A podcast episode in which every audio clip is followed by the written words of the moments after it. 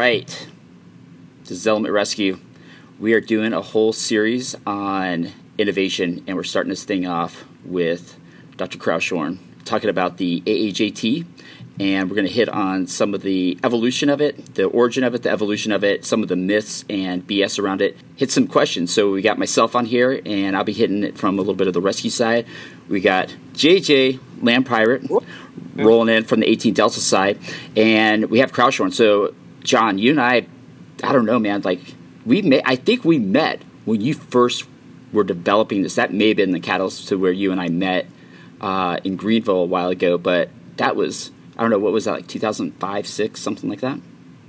Yeah, I think it was uh, probably around 2007, eight ish. That's right. That yeah. was a long time ago. So, John, real quick. Obviously, you have a you have a huge background. Um, so, obviously, an ER doc, and uh, but you came from a flight doc side, uh, doing stuff uh, OCONUS, CONUS, and hit us up on, on just your background before we get into the uh. Yeah, sure, man. Um, and I really appreciate the opportunity to talk with you guys today. Um, the uh, my, my basic background, I am a doc by training. I was an engineer before that, um, but um, I joined the Army uh, after the towers fell as a doctor. I actually had been in the Army briefly before that, back in around the Desert Storm time frame. But um, when I joined as a doctor, uh, I joined a Mississippi Guard unit as a flight surgeon and deployed to Iraq in 2004 with Task Force 185 Combat Aviation. I was the uh, brigade surgeon for the task force and uh, got some great experience. Uh, overseas, we didn't have any medical assets. In fact, I, uh, my entire time with the military, I never served with a medical unit. I always served with a line unit. Uh, after we came back, our unit consolidated back home in 2005, just in time to respond to Hurricane Katrina. Uh, I was the lead doctor on the ground for the first five weeks from the military's perspective in Mississippi. Um, that was a very unique experience as well. Came up with some neat solutions that uh, combined joint services with the Air Force and, and Army uh, to do both CASEVAC and and uh, moving patients out of hospitals uh, to make room because there were only three hospitals functioning in those South Six counties of Mississippi. Maybe time for another podcast. Mm-hmm. But um, uh, I, I, then switched over to the special operations environment. Uh, flight surgeons in the Army go through an operational medicine course. That is what flight surgeon uh, course is. So it opened up some doors, um, and uh, and then in 2008, I switched from uh, Army Special Operations to uh, Department of Justice Special Operations unit uh, that went um, more often but less time. Uh, we deployed five to 45 days on average. And then uh, a couple of years after that, they tasked me back to USASOC, and um, I had the opportunity of, of doing some development work on medical devices and body armor within the soldier soldier safety uh, side of the house, um, and, uh, and then, then the rest is sort of history. That's awesome. Right on. So we met, and you were developing this uh, with a partner, another doc. That was what was that? 2007, 2008, the original AAT. Yeah. So um, that that that development started February 20 of 2007 with Richard Schwartz, uh, who is still my partner in crime and, uh, and, an absolutely brilliant physician. He also came out of the Army Special Operations environment uh, and um, was one of the plank holders in a advanced capability medical unit that uh, was tasked with providing urgent emergent care for some of our real special special operations units. Um, but he uh, resides over in Augusta, Georgia, and is the director of the Emergency Department Residency Training Program uh, there. That they have both a military and a civilian emergency medicine residency program. If you guys, when I look at you, and and, and obviously I love Dr. Schwartzman, he's a great dude, and known him for a while. But you two teaming up, if you guys would compare yourself to a mullet haircut, you you would probably be the party in the back, right, where he was more business up front, or would you switch that? Uh, you know, I've never been asked that question. So, uh, uh, you know, I don't know. I think he may actually uh, argue to be the party in the back uh, version. Okay. Uh, I actually run the the little business that we developed around the tourniquet, and so he sort of jumps in and does some fun research and.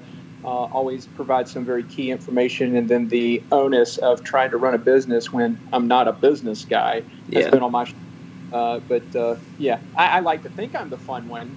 but Okay. he probably would argue about that. I could see him doing that. I could see him doing that. Yeah, Um, I can see that. But if you have to guess, you're probably usually not.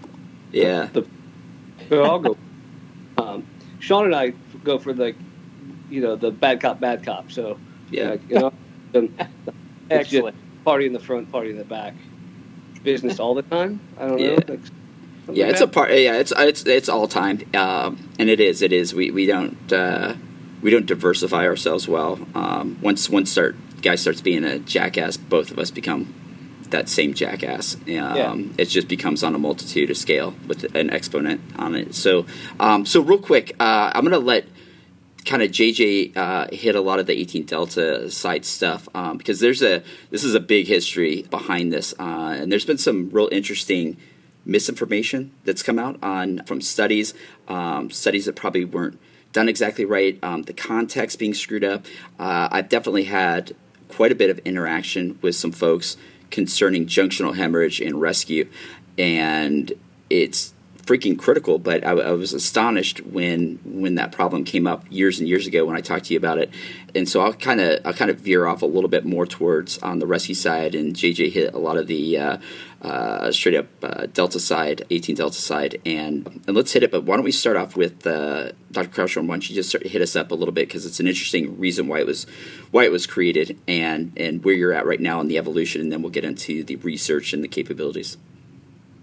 Sure.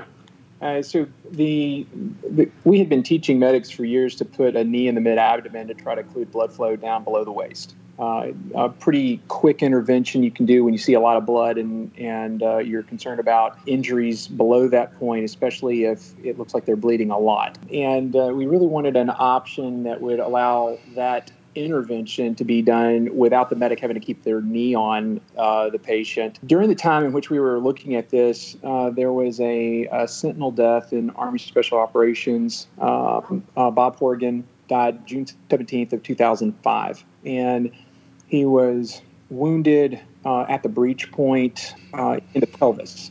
He was pulled from the breach point. medic recognized how bad he was bleeding. Uh, a, uh, a, helicopter landed four minutes from the point of wounding.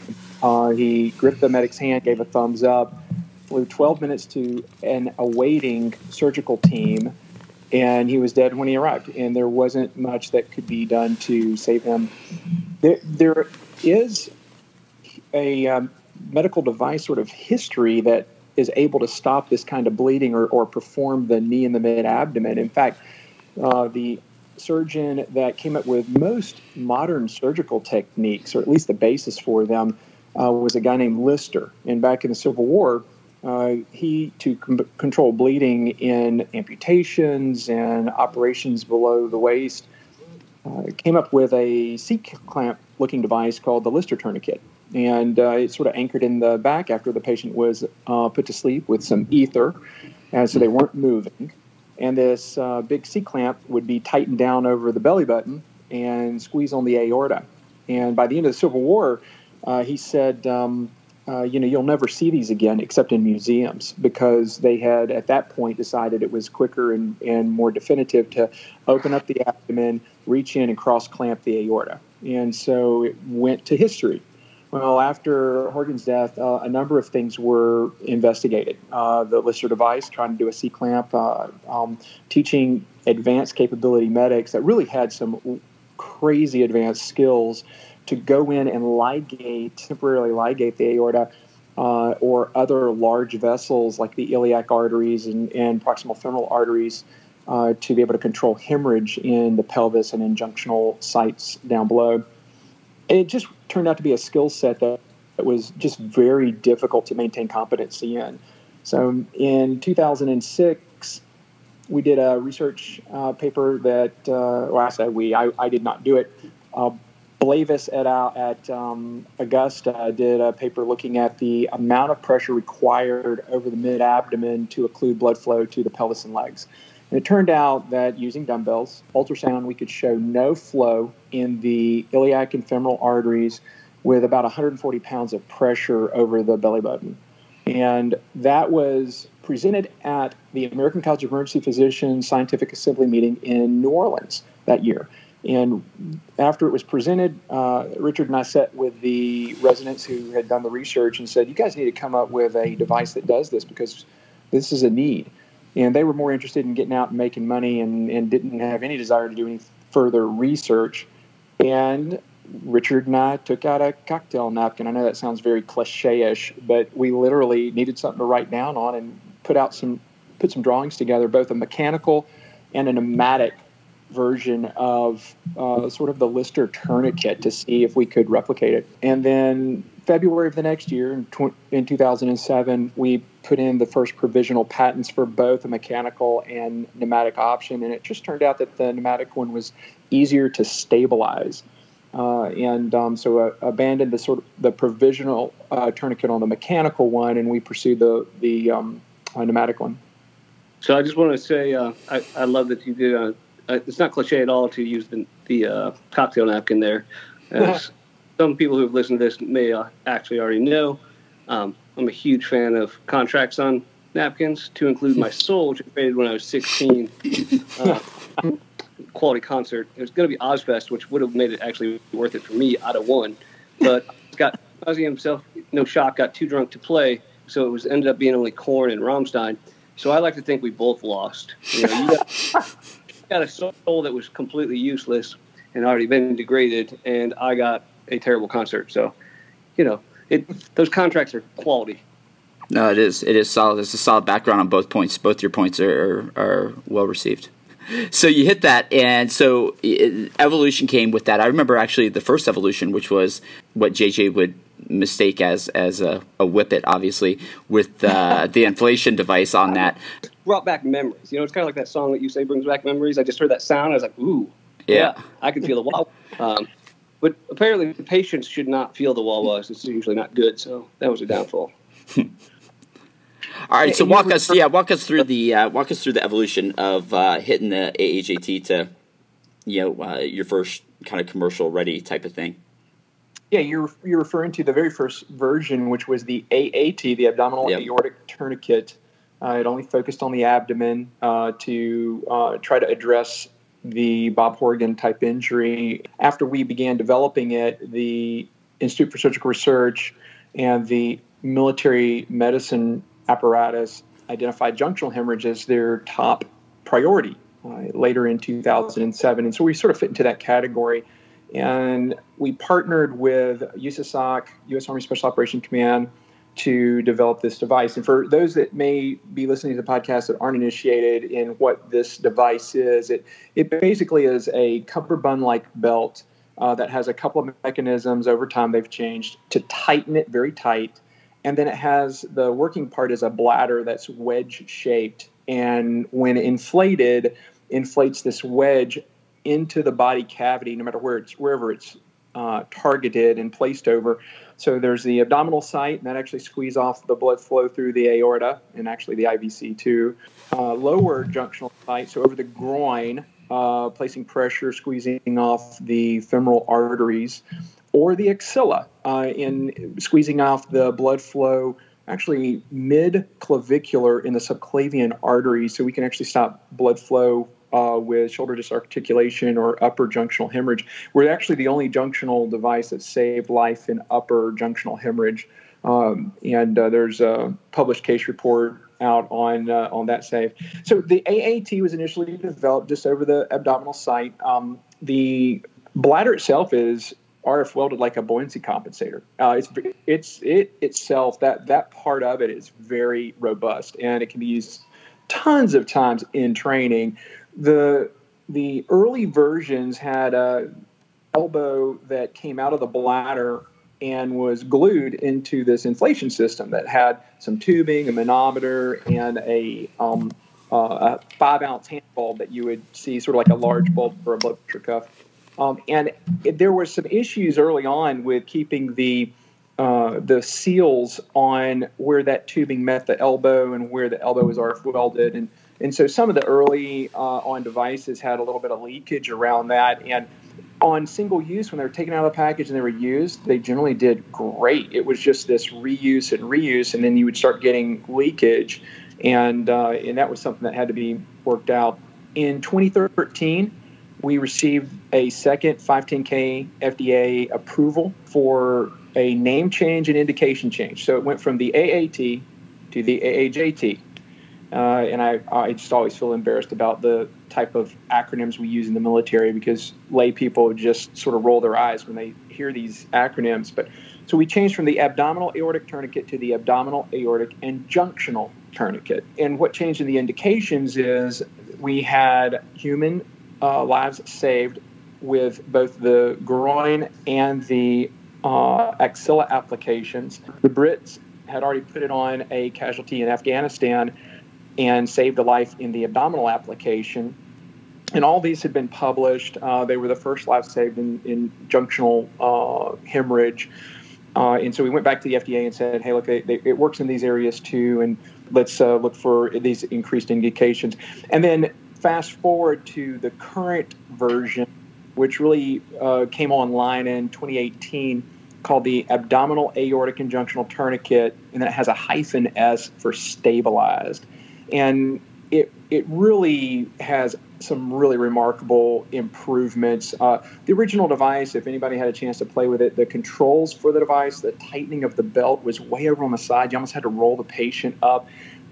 Passing or getting this around a patient, sometimes the belt could get a little twisted, and if you're trying to tighten it up, the the belt could bind in the buckle, and and then you would the, the last part of tightening was a windlass, and you would tighten the windlass down, and it had sort of this awkward clip that you had to clip to hold the windlass in place. So we've moved away from the windlass, we've moved away from the buckle. We now use a ratcheting buckle made by M2 on a couple of other medical devices. It sort of looks like a ski buckle, uh, ski boot buckle, and it has a very long ladder strap um, that is passed under the casualty very quick. It's clipped in to place and then the belt is tightened and all the controls are right in the front now. The other thing that changed is it used to have these three plastic pieces that sort of made this cummerbund to try to stabilize it. And that was changed in the AJT version uh, um, at the end of uh, that product's life cycle to a HDPE uh, high density polyethylene cover and we had some issues because if it was packaged wrong by the manufacturer and put under too high vacuum pressure, you could see some cracks in it. So we changed that to a low density polyethylene um, cover, and it's it's very robust. You can't break this thing. You can bend it. You can put it under pressure. You can. Uh, we've we've done uh, pressure and bending with vacuum pressure and temperature ranges that went from extreme cold to way hotter than anywhere on Earth and it just it seems to be very survivable. The device now is in sort of its current best state.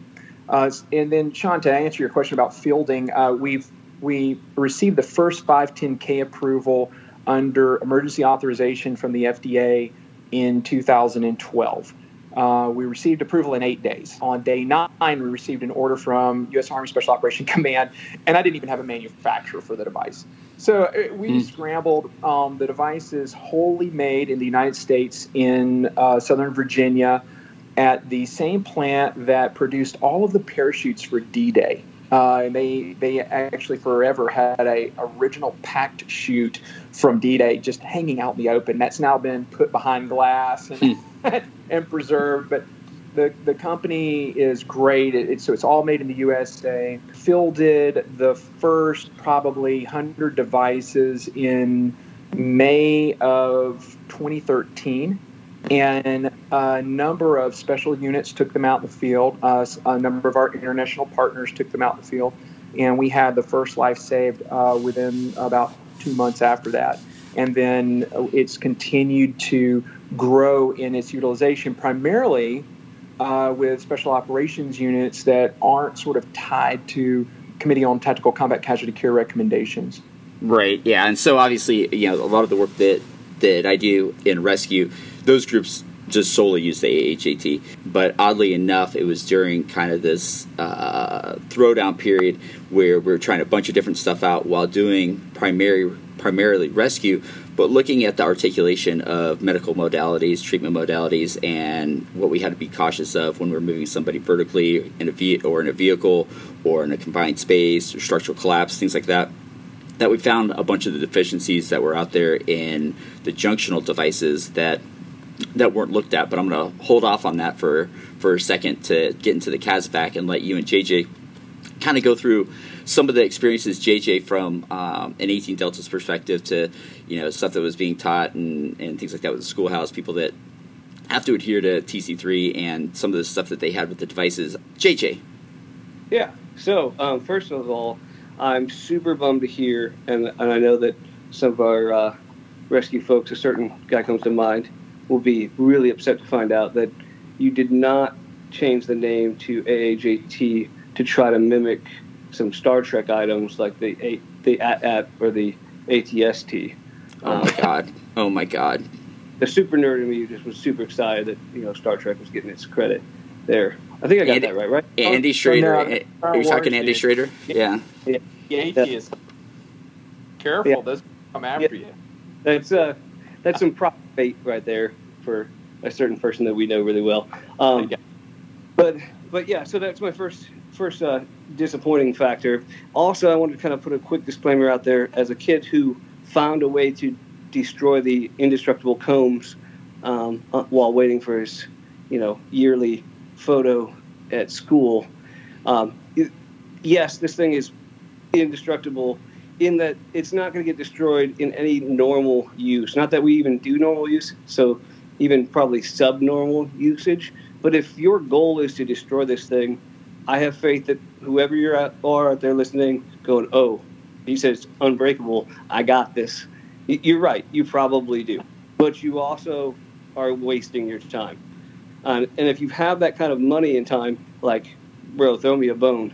I need yeah. some new bearings and a new pair of wheels for my longboard. So, like, uh, that wouldn't that wouldn't even cost you as much as it would to uh, to destroy this thing. So, just don't do that, um, or do it, whatever. Like, that's your call. But just know that what we're saying is the same kind of concept as that comb. Is like you're going to use that thing a lot more.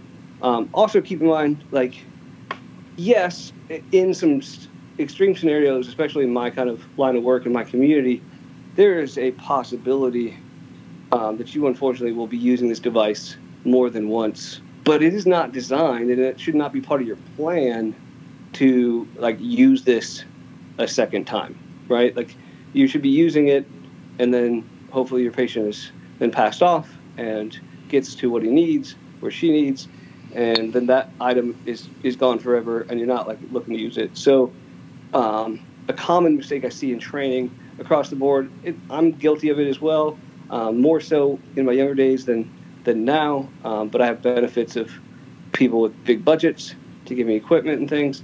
But even there, there's times where we reuse things. Like in training, sure, reuse an item a couple of times, but also keep that in mind when you're judging and evaluating items, right? Like if a if a you know soft tee or a cat tourniquet or like a couple of the other things that I use over and over again in training break, if it breaks because I've used it 8,000 iterations, I don't go complain to the company. It's not supposed to be necessarily put through that kind of pressure. So just keep that in, um, when, when we're talking about this stuff. Hopefully that makes sense. And if it doesn't, well, um, I'll just do some English as second language for you later on. Hopefully keep up. but yeah, so like from an 18 Delta point of view, the AAJT, first of all, like I was just taking some notes while you were talking earlier, John, and I think it's insane. It, but in a good way, I guess maybe that 15 years has passed, and we're actually back on the same discussions, arguments, debates, etc. Because um, a heavy discussion currently in in most of the like blogs and and chat rooms, etc. that I'm involved in, and I use all of my non-sleeping time on um, is like should we or should we not be putting a knee on the stomach for these kinds of you know massive bleed problems etc um, i think at the end of the day we've we've kind of come to a common sense that we should have been a long time ago and the answer is yes with a caveat of never say never always like if the guy's pelvis or the girl's pelvis is shattered like maybe don't jam your knee into it um, if you don't know exactly where to put it, maybe don't do that. And definitely don't just like WWE into the guy when you do it. I guess that shows my age that I know it's WWE now and W not WWF. But I'll try to refrain from that kind of um, you know tangent for now. although I'm still kind of upset that they had to change their name. That's kind of the other pieces I keep in mind here. It's just crazy that 15 years has passed, and um, the, the question is still relevant. The device, I think, is still relevant. I'm going to hear a lot of, well, John, what about Reboa? Yeah, and we'll talk about this back and forth, I'm sure. But yeah, what about Reboa? Reboa is an amazing change and, innovation in the uh, the medical and pre-hospital world, um, specifically pre-surgery and like emergency resuscitation type stuff. But like, it has its place, um, and it, I don't like this argument, but I hear this argument a lot um, that medics can't or shouldn't, usually can't do um, Reboa. I'd like to say that I think quite a few medics and skill sets can.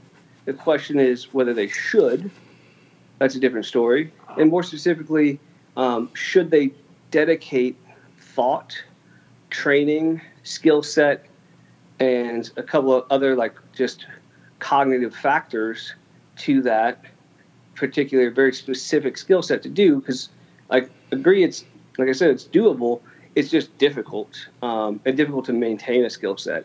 Yeah. So that's kind of where I look at this is a lot of people try to compare the AHAT to the Reboa and I would like to say that it's comparison and it's the same kind of problem set but the context is what you should really be thinking about in, in differences.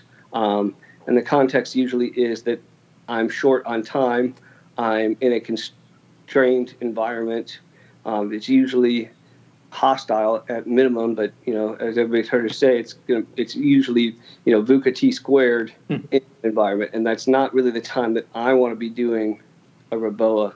Um, and I personally, unlike you, John, um, when you were doing flight medicine or like some of our other units out there that have a lot of really skilled medics and docs um, in helicopters. I have the constant opportunity to suddenly find myself in another problem set or a mass cal. I've yet to find any random kid trying to steal your spare tire or ask for chocolate in any of the helicopters I've flown in.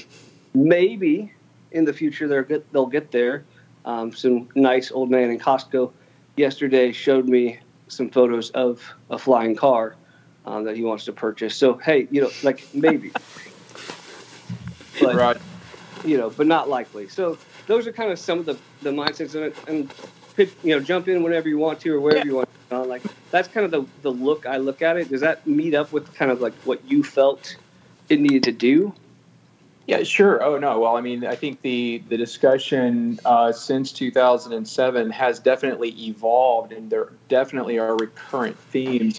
You know, the overall uh, theme is if you have any way possible of not spilling those precious red blood cells on the ground where they cannot help you or the casualty, do it. And that's sort of the common sense approach that I go back to interventions like knee in the mid abdomen. All you're yep. doing is faucet off long enough to figure out what's going on. And if that buys you time and improves the possible survivability, then great. Uh, it, you, but so I'll, I'll, I'll, do want to go back and I, I, will give a little shout out in grace. I understand the um, issues that a lot of people have with the combat ready clamp, otherwise known as the croc. It was the first to market. Uh, I'm, I'm actually very good friends with the inventor. Uh, initially, I had the original patent that sort of covered that technology, and I abandoned it. And I will tell you that he really came up with an elegant way to stabilize it more than I could. And okay. that is the original Lister tourniquet. And so when it came out, it was the only option. And it really did provide at least some form of a capability that we didn't have before. Um, it, it, it, I think over time now, it, there, there are some issues related to the tissue pressures that it applies it's why the um, ISR article uh, in uh, 2014 came out that was uh, uh, a little concerning because of the level of tissue pressures being applied by the device, and and, and it isn't used as often as any of the others, I guess, right now. But but the guy who invented it is is a true American hero, a uh, soldier soldier, uh, a uh, a guy that uh, I love to death and have a lot of respect for. Uh, but I do understand about the complaints of the the the, the device itself. I appreciate the the clarification there because I'll be honest, like I think um, as a whole, although you know we do feel like there's some problems with it, most of us actually have the biggest beef with its application, which really doesn't have much to do with him. It's got more to do with the way that some committees um, and some different like kits that were purchased uh, for, through the RV, for the RV, et cetera, and how that kind of came about and the disconnect from action to to device, you know. But, so that's fair, and I appreciate that. For no, for, well, I'll, I'll I'll add on to that because you know it's interesting if you look at requirements-driven development versus uh, a company coming up with a good idea and trying to put it in an end user's hand. The Combat Ready Clamp was developed through requirements-driven development by an end user, and and it's interesting that the way it was packaged and sold really wasn't the way it was carried by the end user uh, that developed it. Um, and and it feels so true to form that the process of bringing an idea to the market space so much sometimes is added on maybe because regulatory requirements maybe because people think it's a good idea maybe people are trying to de-risk the type of interventions that we're doing but when you look at junctional hemorrhage or, or truncal tourniquets i mean these are heroic interventions yeah. it's just like the concept of no extremity tourniquet needs to be behind a zipper, a, uh, a snap, a button, or even Velcro. I mean, you got to be able to grab that and go because its life saving capability is based on how fast you put it on the, the patient. And, and I think the same way with the junctional tourniquet. So the faster they can be employed, absolutely the better. Yep, that's that's good. I like that. All um, right, so about the Reboa and AAJT um, question, I it's very interesting because I, I think that we had um, some early adaptation in some of the special units because of them putting their hands on it, seeing how it worked, and realizing the potential benefits or the potential upsides of it.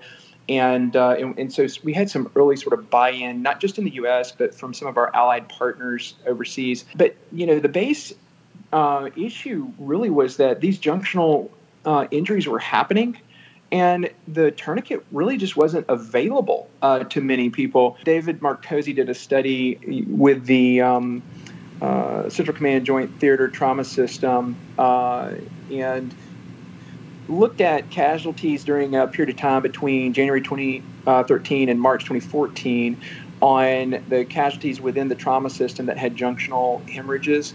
Uh, 178 casualties were identified that had junctional hemorrhage, and 93% didn't even have the option of having a junctional tourniquet applied because they weren't out there. And and what really hurt is that by that point there were three approved tourniquets, and uh, and, and they just weren't out in the field. Uh, and actually, during that period of time, at the very beginning of that, mine was one of the approved tourniquets, the AAJT uh, or the AAT at that time. When then we transitioned for the AAJT. Reboa is it, it's really neat. Okay, so when I started doing medicine, and I'm, I'm going to say, say my age here just a little bit. Uh, I uh, graduated medical school in 2000. Okay, so I've been doing this stuff generally for about 21 years, and the idea of what Reboa brings to the table would was not even conceived. It wasn't even dreamed of. Right. It's, like, it's, it's so effective. Yeah, you, that's why I don't like to hate on it too much because to me it's well, like mind blowing. Right? The the hate is more this rational concern. I will tell you as a doc, any new drug, medical device, technique, procedure, SOP that's brought to the table always comes under scrutiny initially. Yeah, and it should, right? I yeah. mean, and, and whose eyeballs bounce back and forth um, like a old school pong game because of mefloquine. Like I appreciate those. Um, yeah, well, I'll go one further. Uh, when I was finishing out emergency medicine, uh, I was taught that tourniquets were the last resort, and yep, I, yep. a lot of medical providers were. And Scared me enough. So was I in the first couple um, days of of SOCM back. That's how old I am. Um, and then we were catching up at the same time, but still, yeah. Yeah. Well, so I think Reboa, um, it, and even before Reboa, we really sort of knew Reboa as Reboa, and it had more of a broad uh, investigation by the military. In 2013, the first combat life saved by the AAT at that time was the Brits putting it on an Afghan soldier in the MERT helicopter, and they were giving this guy everything. And and he was he had lost both his legs. Uh, it was an IED uh, blast. He had a lot of holes in his pelvis, a lot of holes in his upper abdomen too. And they were doing everything. Uh, factor seven. They were giving him uh, TXA. They were giving him blood. There were uh, physicians because the, the Brits actually field the most advanced medical intervention closest to the point of wounding of anybody in the world, and that's the MERT. And it's it's it's really uh, pretty exceptional. Uh, and I'm not going to hate on the U.S. capabilities. I love what we. But but you're right. But MERT are they're an impressive. It's ridiculous that they would fly that kind of resource out there, and I would just hate to think if one of those things went down because it would really hurt them a lot. But they they put this on this guy, and I remember talking to the doctor who put it on the casualty and he said, Look, I understand the whole turning the faucet off. I understand why the bleeding stopped. But this guy was dying with all of our interventions. And one of the things that caught his attention is the MERT helicopter. The other thing that we really benefited from on that case was all the viral signs. Oh my gosh, this guy literally from the MERT's arrival had every vital sign you would expect in a critical care unit. So he had an end tidal CO2 that had just precipitously dropped, and which was why they were most concerned about him going ahead and expiring before they even made it back to the base to take him to the OR. And uh, and he said when the when they applied the tourniquet over the guy's mid abdomen and, and, inflated it, within 30 seconds he had an end tidal CO2 that went from very low, like less than 12, which is really not compatible with uh, an oxygen carbon dioxide exchange that can sur- that life can survive on, to a um, a, uh, a CO2 of 60, and and that's perfectly normal. And he was a little dumbfounded. He's like, why did that happen? And so I mean, he's asking the question that is explained by it's the Reboa effect. And, and so I think when you, so this is what ultimately led the Institute for Surgical Research and the 59th Med Wing, both based out of San Antonio. The 59th Med Wing is a USAF uh, resource and the Air Force researcher Jason Rall um, did, I think, the best study. Um, uh, Mike Dubick, the uh, head over hemorrhage control at the ISR, was responsible for the other one. But they both were looking at equivalency of the AHAT application at the abdominal site to Zone Three Reboa, and both of them. I mean, there were there were uh, eight posters at the what's now called the Military Health System Research Symposium uh, where military researchers and academia sort of gather together once a year to talk about requirements in the research that's being done. But they presented eight papers on the equivalency between the device and Zone 3 Reboa. And we got calls from everybody uh, folks from the ISR, folks from the Committee on Tactical Combat Casualty Care saying, hey, this is it. This is this is how we're going to um, use the AAJT. This is how we're going to get it back on the uh, uh, committee uh, approved list uh, or recommended devices list. list and it, it was uh, it was really unique because the, the thing with Reboa, and you alluded to this, JJ, uh, a little bit, it, it's it really does require somebody that has a little savvy in the medical provider realm. Uh, they really need to understand anatomy well. I mean, so like there's some basic skills they've got to get just to be able to do it for the first time. And then, yeah, I mean, as a as a ER doctor that has quite a bit of experience practicing trauma resuscitative medication, I mean, medicine interventions, it's not easy to cannulate an artery in a uh, in a depleted uh, patient where they're uh, they've lost blood, maybe they're dehydrated.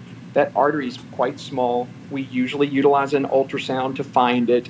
I can cannulate it. I got to float a catheter up and inflate a balloon. It really requires a provider that has some advanced knowledge and, and some good practice. It requires the equipment, it, and, and and it's it's not very easy. It's very invasive.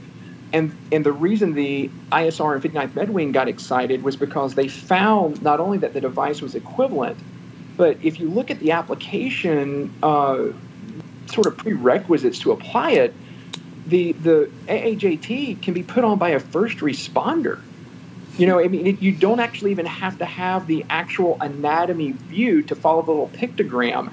So where the other junctional devices come to point pressure, the AAJT uses area pressure. And it's one of the reasons why members of the, uh, the uh, Committee on Tactical Combat Casualty Care, when the device was uh, reconsidered at one point, um, said this was sort of the no brainer device. Uh, the Air Force Combat Medic Assessment that looked at all of the devices. Uh, that's one of the things that they went with because it, you you actually didn't have to have specific anatomy knowledge to be able to apply it successfully. Um, so the the, the, the so from the Reboa standpoint, um, the it, it, doesn't just stop there. It, it is equivalent. The the 59th MedWing found that the mean arterial pressure and cardiac output actually rose um, more than the Reboa intervention because we sort of cross clamp everything, including the IVC. Uh, their data is, is uh, very um, uh, compelling. But then there's another uh, article that was produced in abstract form, printed in abstract form already, but will appear in the summer JSOM, again by 59th MedWing, that looks at somebody applying the device at the point of wounding and leaving it in place until it can be transitioned to Reboa. And it was very successful. So, as a bridging mechanism, you can bring the benefits of Reboa all the way down to the point of wounding and, uh, and, and prevent, potentially prevent multiple episodes of hypotension. You can conserve the resuscitative fluids that you're using uh, and, um, and, and it provides somebody a better chance at a survivable outcome. Yeah, I like and I like that idea of like bridging to bridge. You know, because like the Revo is also a bridge to the next surgery, really. Um, so now we're just kind of building upon our bridge concept and um, truly hitting what Sean and I like to talk about um, requisite diversity versus a redundancy system. Um, so that's that's amazing to kind of think about that that capability and that opportunity. And it, I think it also helps kind of contextualize the, the, importance of the AAJT being more of a, for the most part, a, for a medic, you know, combat medic, maybe one a little bit more specialized, but not necessarily um, has to be. But either way, like that, that's that that realm, and then the Reboa kind of fits in more of this hosp- field hospital hospital um, scenario almost, or at least um, a true transport on the way to that's a little more secure. So that's a good context maker, I think. Well, and just to uh, jump in and get you and Sean sort of feedback on this aspect, you know, um, I mentioned that a non-medical personnel, a first responder, um, uh, can actually put this on correctly, effectively, very quickly. Uh, I think I'd uh, offline mentioned to you guys about uh, Brian Gerard, uh, mm-hmm. one of former MARSOC uh, Navy corpsman, that just a phenomenal medical provider. And after he left military service, continued to uh, stay in the mission, training folks going over. And he and I had spoken about uh, a little chalkboard experiment he did while he was training Marine reservists, which none of which had any medical training, and they were doing pre-deployment training uh, and had uh, split them up into a couple of groups. For the first group, he gave a two minute instruction on how it's used and gave it to them. And these non medical Marine reservists put it on accurately 100% of the time in under one minute. Uh, and then for the other group, he didn't give them any instruction at all. He just threw a package at them. It did have a package insert, the instructions for use that uh, that's in the package and they were able to follow the basic pictograms, and they were able 100% to put it on accurately, effectively, uh, to stop the bleeding uh, in under two minutes. So I think just to emphasize on, it doesn't take a medical provider to put this one on. Uh, it opens up the range for how quickly you could do such an advanced intervention without having the medic do it. Yeah, they, I mean, it, Gerard was able to finish the training without anybody stopping because the pain was too much, John? okay, we will get there. I brought you jumping. You're jumping the script what? a little. Bit. Yeah, we, Well, the other part of this is if you got an advanced intervention that you're doing, and, and, y'all correct me if I'm wrong, but, but when I talk to guys that are using this uh, in this and they're carrying it downrange, uh, what I keep hearing from them is when we put this on somebody, it doesn't move. We can drag them, we can pull them, we can, and I know y'all both have quite a bit of expertise in rescue, confined space, high angle, out of vehicles, under crush environments, and hasty rescues, getting somebody off an X. Could you uh, talk me through a little bit of those? Because I, have I've been very uh, interested in the idea that if you can put an intervention on that you don't have to worry is going to fail when you start moving the patient. That's that's a, that's an extra sort of uh, feather in your cap and, and and a little peace of mind going down range.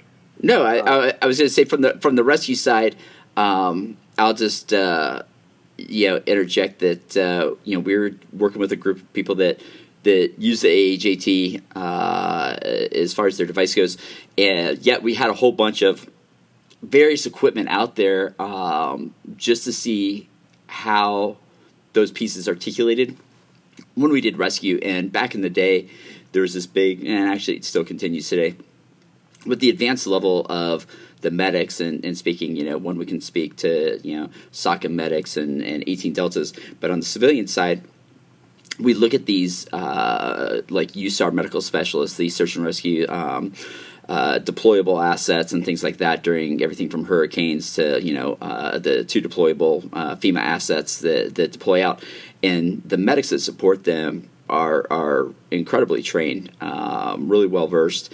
And the question came up a while ago is, you know, do we bring the ER to the patient or the patient to the ER? And as we've said multiple times, I think that that answer is context specific, but it's also somewhere in the middle to where you have all these advanced techniques, but is that it, it, at the point of wounding in, let's say, uh, a collapsed building, uh, is that where we want to do these things? You know, putting chest tubes in and putting surgical airways in and doing all this other shit. And in the end, you know, people need to realize that for for all those techniques that you'd like to do, it, it's going to increase your evacuation time, the time to extract them out of that threat, that that collapsed building, that confined space, um, get them out of that building over into a vertical arena, get them out of uh, you know an up armored or, or, or non armored vehicle, it, having to maintain you know that airway, that chest tube, all the little tubes going in and out of people exponentially increases your time of evacuation. And if they don't need it right now, then you should probably wait until you at least get them into a little bit more open of a space um, to where it's not going to slow you down that much that while you're in that collapse building, you're still worried about a secondary collapse or anything like that. That to get them out of there before you start applying more advanced things. So you know potentially you know do enough that they hopefully don't die while you're evacuating them out or extracting them out of that that higher threat area. Because of that, we saw some interesting problems with treatment modalities that, that people were using, let's say, you know, in that that gray area of uh, care under fire and, and tactical field care, direct threat and indirect threat, and and how we had to change the way we packaged them to protect the medical intervention, if that makes any sense. And so we had a bunch of, of, various gear out there, and it just so happens that somebody threw a one of the other it was, so when I say three devices, right, it will talk, you know, basically like the SAM, the JETT, and the AAJT. We'll leave the CRoC out of the discussion um, just because no one's really evaluating that in this type of environment. So it was interesting because they uh, somebody used one of the other two devices, um, not the AAJT, and as soon as we bent them at their legs to get them up and over a balcony out kind of a hotel type of uh, environment to lower a casualty. As soon as we bent their their legs, because that's where those other two devices articulate uh, at that crease there, it immediately broke. And we all just kind of looked at each other like, "Holy shit! Yeah, that makes sense." Uh, and then for the rest of the day, we just started looking at all the devices, those three devices, and measuring was there slippage did it break what was being compromised during rescue uh, on the vertical side then we went in and did it within a vehicle and then we did it with movement within a confined space. And we had close to uh, like uh, well, there was every device failed except for the AAJT because that's not where it articulates at a bending place. Uh, we will always bend those legs when we're moving them, trying to get around corners in a confined space. Uh, somebody that's sitting in a vehicle, already we can't put the other devices down effectively. And then even if you happen to be able to somehow be able to jam that device in in a sitting position of somebody in a vehicle that's entrapped by a dash or a steering wheel or whatever, then once we extend them back out, is where everything shifts. So we had just enormous problems, and basically, I'll be honest with you, this is this occurred right after uh, the initial CASEVAC program came out. I think we need to talk about one other thing in here too is is the reluctance or why the AAJT is not in the TC3 guidelines. And so what what amazed me as I'm trying to think of the right word here, negligence, I think would be good. Yeah, that's, is, is you the the the terminology TC3, uh, and I feel very comfortable saying this because I've talked to the heads of them uh, when we initially found this out. Uh, so it's not like uh, we're talking behind anybody's back, anybody's back because we've talked directly with them. Is it amazes me that you have a, your name of, of potentially a committee put onto a large contract vehicle that is uh, basically split between a lot of medical and a lot of rescue equipment, but at no time did you ever evaluate the application of your medical stuff in a rescue fucking situation. So are you trying to say, Sean, that we're supposed to like that rescue, like, isn't like this in, magical individual thing that happens in between or, or outside of medical care and like? No, well, I, and I'll give it to you. I think a lot of times, obviously, we all know that there's a lot of unicorn QRFs where the unicorn can come in and shit and make all your medical stuff feel fine during your your. We're going to pretend like we're doing a rescue, but we never evaluate rescue thing. We'll pretend like we're going to lower them, but as long as we got these things done on this checklist, um, then the the unicorns will arrive and take them out, and there won't be any problems. But uh, yeah, so when that evaluation occurs, it was hard for me to believe that they didn't know that the only recommended junctional devices that are in there in a contract that contains half of it being freaking rescue that they never looked at what that interaction was right? That it, it, shows you when you take all variables out and you do something that's ebm that ebm is your first step. From there there's a shit ton of other fucking testing that you need to do to show the application and different environments. And yet we hang our hat on EBM when the environment is never even a variable. Uh, I believe in EBM, right? But that's step one. If it doesn't pass EBM, then throw the shit away. But that is the most basic, elementary freaking study you can do, yet we hang our hats on it like it's the end all, which doesn't mean absolute shit when you think about fucking context and environment. So that, that I'll stop there on that one. But, but yeah environment based medicine. Yeah, EBM. That's that's. I thought it, I thought it stood for environment, and that's why I liked it at first. But then I realized what it really was was an epistemological scale of nonsense. Yeah, but yeah. but so anyway, so back back on the thing is they never evaluated it, and what's interesting is unlike a lot of some groups out there that don't have to, they, you know, there's no rhyme or reason. They don't have to follow anything in TC3 that are very specialized units. A lot of these other units can't purchase shit unless it's in those guidelines. And the CASEVAC yeah. program couldn't carry anything that wasn't in the guidelines. So the only junctional sure. devices that you are allowing people to use are the one are the ones that we know don't work in fucking rescue. Yeah. Like I don't even I can't I don't even know what to say. Can I jump in? Yeah. It, you know, I, I, think so. Yeah, your, your EB, uh, evidence-based medicine, and, and what's interesting is the the committee did say they used evidence-based medicine to evaluate our, our device, and and I think for your listeners' uh, edification, uh, what you're referring to is although the AAT was initially an approved device by the Committee on Tactical Combat Casualty Care, in 2013 they released Change 13-3 and that effectively removed us out of a recommended device category uh, from the committee's perspective. And they cited a couple of evidence based medicine articles. Uh, in fact, uh, evidently, it was looked at again internally in 2018, uh, and they used two articles. Now, mind be uh, sort of being mindful of the scope. Currently, there are 63 articles in the bibliography about this device. Uh, and I, and I, it, so the the two that they sort of focused in on um, uh, out of the 63 uh, have to do with preference study done by the ISR physicians uh, in um, 2014 and Dr. Baldi, who is a, a well known researcher in the Institute for Sur- Surgical Research, that did a two hour study of the device in 2016. The 13 3 change was based on the AAT, and uh, and, and they had raised some issues, such as at that time, the AAT didn't have junctional indications. And so it really wasn't fitting into their category of, of looking at junctional devices. Uh, they also uh, looked at the uh, recommended application time uh, because over the abdomen, we recommended only one hour. And the other junctional devices being put over the groin were four hours. There's a huge difference there. Uh, and then there was a report that wasn't very well in the 13 3 change, nothing is specifically mentioned, but they they talked about reliability issues with the early AAT. And JJ, I, I don't know if this is having to do with your sort of whippets uh, uh, analogy or not, if they were having uh, air leaks, because they never reached out to us uh, yeah. to discuss these um, these issues. I will say, though, that before 13 3 was published, I reached out to uh, a couple of the folks at the ISR that were responsible for that change, uh, it, it, on the committee that were responsible for that change. In fact, when it was published in the JSOM, I spoke to the two lead authors on that paper.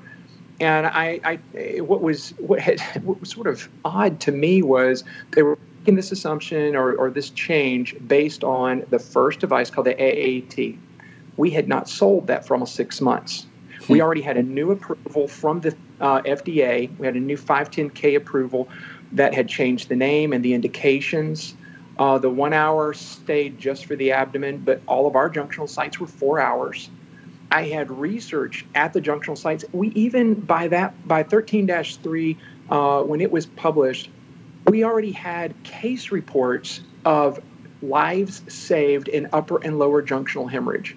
So I reached out to them. I, I, offered the 510K application approval letter from the from the FDA. I offered the research. I sent them a brand new device.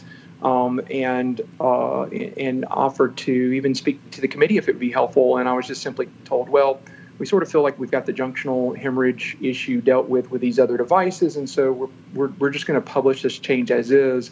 And the downside for me, I'm a one man show. I always have been. I, it's not. It's my company's growing a little bit right now, but um, if I had not made an effort, then no one would. Uh, I don't have anybody lobbying. Um, and you know, unfortunately, one of the naysayers on the committee um, actually had a financial interest in one of my competitors, and he was voting on the and change. Well, listen, I, I, will tell you that I, I, think, unfortunately, that bleeds into a lot of this uh, arena uh, because it's the guys that are focused on these problems that, that usually come up with the answers, or a lot of the times come up with the answers. Um, well, but they should financially, you know, benefit from. You need, you need to be able to.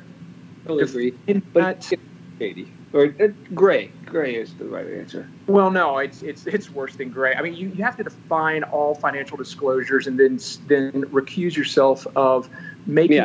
Determinations in that area if you have a financial interest to benefit. I think I mean, so um, so we did that, and, and and and even though now there really is a tendency, and, and actually the the Committee on Tactical Combat Casualty Care and the Joint Trauma System is under new leadership, and I will tell you that as a doctor, an Army doctor, uh, a doctor that's worked in the special operation community for 25 years, I am very, very supportive of the current leadership, and they are an yeah.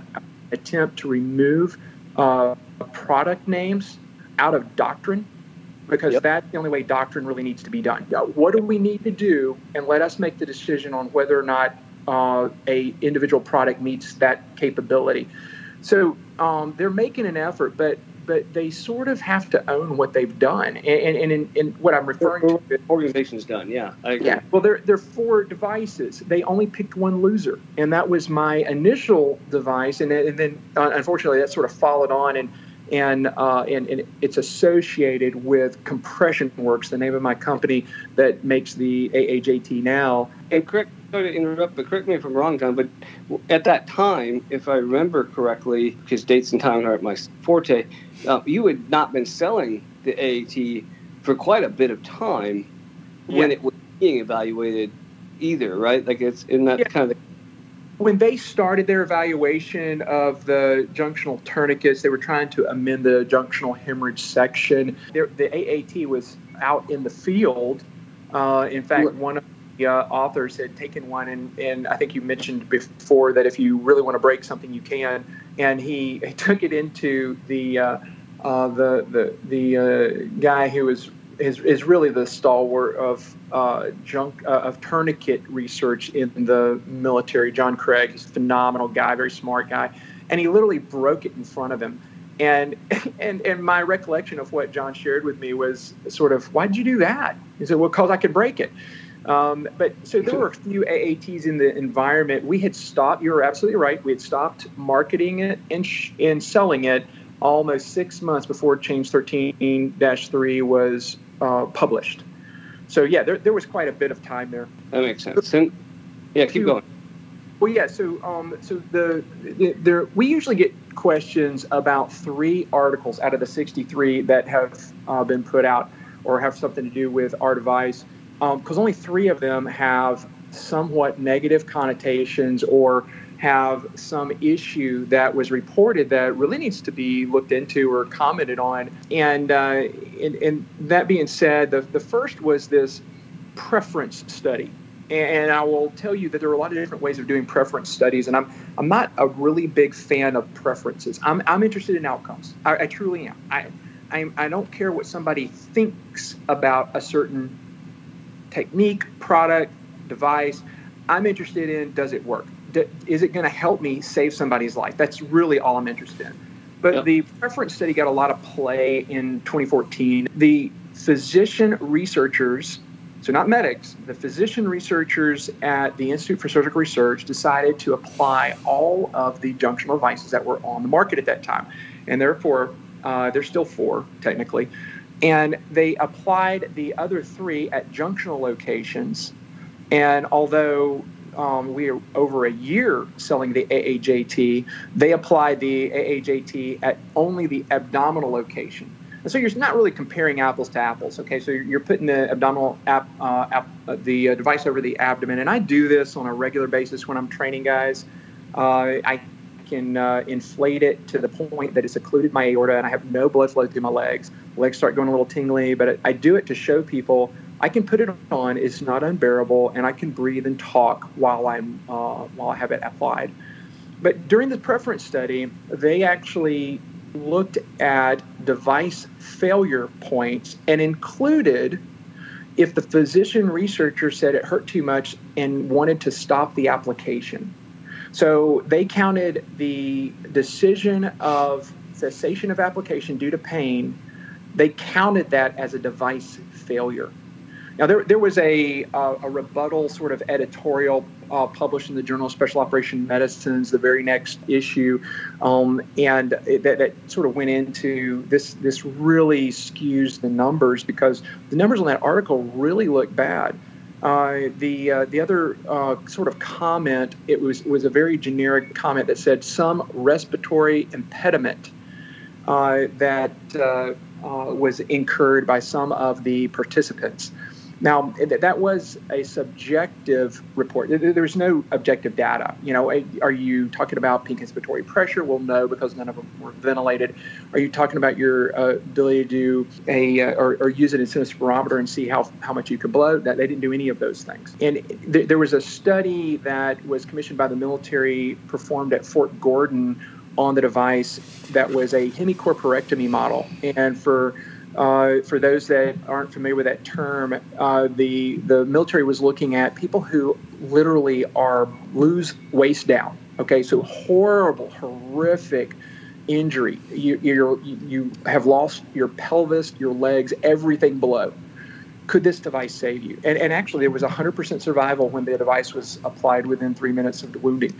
So the, there were a couple of uh, outtakes from that research project. One of them was looking on uh, at peak inspiratory pressure. So all of your advanced uh, medical personnel, paramedics level and above, advanced technical practitioners, all of your SOCM uh, medics will understand that because they have to manage ventilated patients. So peak inspiratory pressure as an ER doctor I, I, have to worry that if it grows too high, we can develop a, a phenomenon called autopeep, and I can actually create a pneumothorax when one did not exist before I tried to help them. It also is a great marker for whether or not I'm affecting uh, pressure onto the diaphragm that is reducing the ability for the lungs to be ventilated.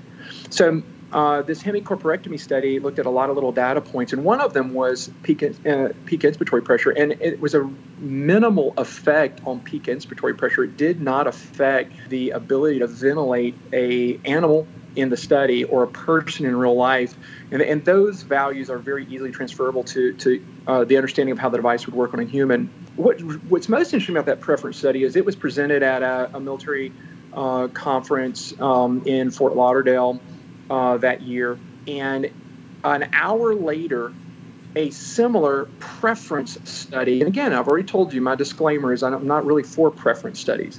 But if I'm interested in what somebody thinks about an item, a device, whether it's mine or not, I'm much more interested in the end user's preference than a physician who'll never actually apply it. So the the other one that was presented about an hour later was done by the Air Force, Air Force combat medics, and they took all four devices and they rated them in seven areas. And we had the highest preference uh, of the Air Force uh, combat medics of all the devices. And and so if you put it in the hand of an end user, so if if a physician is tapping out because it's too painful and that's counted as a device failure, and I'll be honest with you guys, and, and you could uh, correct me if, if your experience is different than mine. I have never asked a patient or a casualty if the intervention I'm doing to save their life hurts them, and if it does, I'll stop and let them go.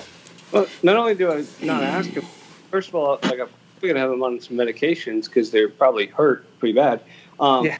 Plus, a lot of people in my line of work, like I know guys that have jumped into, you know, when they're rangers and, and take care of some um, pretend issues at like a airport or other airfield type situation. They've broken and had compound fractures, and they decided to like basically duct tape it back together yeah. and walk to the main point. So first of all, they can handle the pain. Second of all, I'm pretty sure pretty much everything I do hurts. Like even just getting sick by comfortable. Um, tourniquet definitely hurt like a motherfucker. I imagine a traction splint. Never had it needed to be done, but imagine that's not super, you know, exciting either. So yeah, the pain of the intervention has never been a question. They've been like, hey, you think this hurts? Maybe I shouldn't do it. Um, so maybe once again, just like I shouldn't probably be evaluating how to put a tricuspid back, valve back in or, you know, some other things, I also don't think that it it's fully translatable for doctors to completely evaluate combat medical devices. I think they need to be there. Um, they're smarter than I am. They, they at least have more education and a broader spectrum of, of knowledge, but that shouldn't be the only and certainly not the driving force. Well, um, I will say that if, as a doc, it, uh, JJ, if I'm going to support you, I'm going to answer your questions. Okay. And generally, yep. my, my special operation medics would come to me and just say, Tell me what this is doing on the inside. All right. Yep. I, I just want you to tell me if what I'm doing, because this company said X device is good for this, am I hurting somebody? Uh, is there evidence that says I'm either hurting them or not hurting them? But I understand the idea of helping wade through the evidence based medicine. Uh, and um, and just getting you some information because ultimately, at the end of the day, it's my medic's uh, decision. Okay, it's his patient, it's it's his um, intervention, and it's his sort of gestalt approach to that patient that will either make or break or save or, or lose that day. And uh, it, the idea of preferences, I think, really have very little utility. And I'm, I was thrilled with the Air Force Combat Medics preference of the device, but I still think that there's a little there, there's a lack of utility in preferences so the, the, whole thing with preferences, I think you're completely right. And, and to be honest with you, to sort of put it in a simpler uh, frame of reference, uh, I think some people take offense to this, but they just need you. I, as a doctor, need to stay in my lane. Uh, I have been in an end user role in the past. I have not in a long time. I've been a doc. Um, some of the things that I did after I left the Army uh, had me doing a, a lot of end user care. Uh, and so I, I feel comfortable talking about those kind of things, my, my personal experiences. I would hazard to say that you had more personal hands on experiences than I have, and, and I have no issues with that. But I think the idea of entrusting an entire paper to the preferences of physicians who will never, in actuality, p- place this device, and then then the the sort of fallacy of counting a subjective choice as an objective failure of the capability of a device is just it borderlines on idiocy to me. So, so that's one of the the studies, uh, one of the three that we get questions about. Uh, what about the preference study, the device failures that the ISR found? Well, they actually weren't device failures, and it's fairly easy to pull up that article and show uh, where the methods indicate that the subjective cessation by the um, researcher was counted as an objective failure, and, and, most people make that connection pretty clearly. I gotta, yeah. I gotta just chime in real quick, man. So I've been keeping my mouth shut, and I was oh, glad to see. Yeah, I know, man. I, am biting it. My tongue is actually bleeding.